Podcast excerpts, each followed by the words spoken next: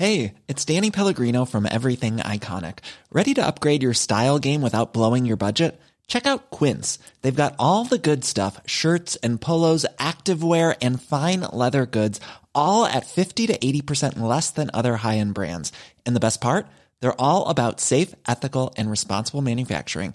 Get that luxury vibe without the luxury price tag. Hit up quince.com slash upgrade for free shipping and 365 day returns on your next order. That's quince.com slash upgrade. Brought to you by Lucky Charms Magical Mission. Let Lucky the Leprechaun take you and your kids on an interactive adventure through the eight magical charm lands to restore magic. Available on your smart speaker. Just say, Open Lucky Charms Magical Mission or search for it wherever you listen to podcasts. Welcome to this date in weather history for Friday, November the 6th. I'm AccuWeather.com's Evan Myers.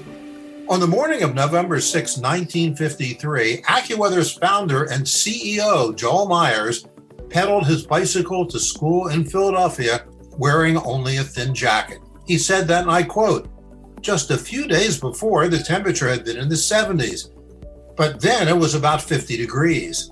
The radio mentioned colder weather and the chance of a snow flurry in the afternoon. Well, it began to snow by noontime, and by mid afternoon, we were in the midst of a tremendous snowstorm, big flakes and gusty winds.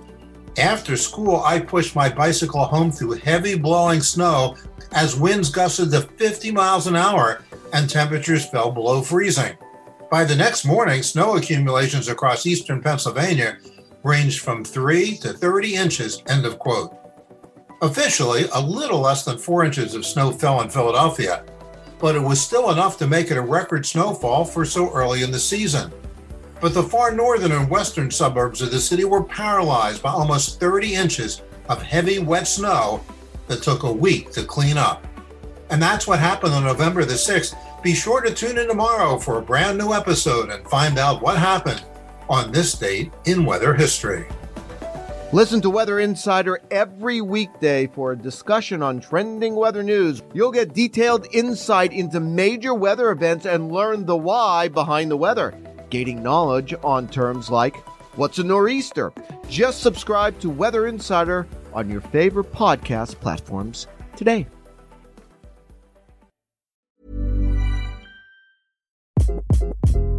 Hi, this is Craig Robinson from Ways to Win, and support for this podcast comes from Invesco QQQ. The future isn't scary, not realizing its potential, however, could be. Just like on the recruiting trail, I've seen potential come in many forms as a coach. Learn more at Invesco.com slash QQQ. Let's rethink possibility. Invesco Distributors, Inc.